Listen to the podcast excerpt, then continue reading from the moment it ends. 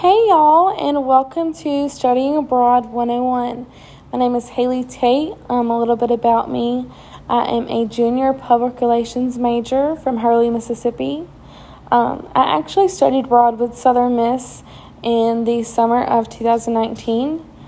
Um, we left in late May and returned in early July. I was a part of the British Studies program and I did the history class with Dr. Abra. Studying abroad has been an experience that I talk about every single day still. I love to talk about my experience studying abroad, and I love to um, encourage other people to study abroad. So, I just want to talk about kind of um, the big aspects of my study abroad experience, and I hope you all follow along. Um, so, first, I'm just kind of kind of talk about what was the main aspect of my study abroad experience and where all went. So we stayed in London. So we stayed in London for a whole month. Um, but we had class field trips just about every day.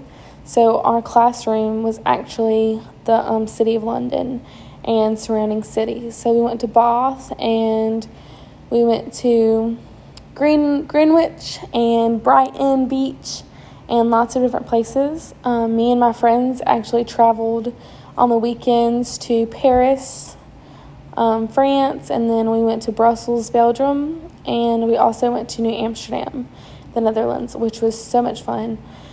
I actually didn't think that I was going to like Paris, and then I absolutely loved it. I think it was my favorite city that we visited, other than um, our time in London.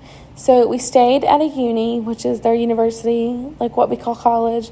We stayed there, and we had the tiniest rooms, but it was so much fun, and it made me so grateful um, to be there, and it made me realize that like I am in this world, and I am in a whole new culture around me. I don't need a room or clothes or anything. I just need this experience, and so that was very eye opening for me. Um, so I hope you follow along and listen to the other recordings that are coming, and just I hope you save this podcast. And so see you next time.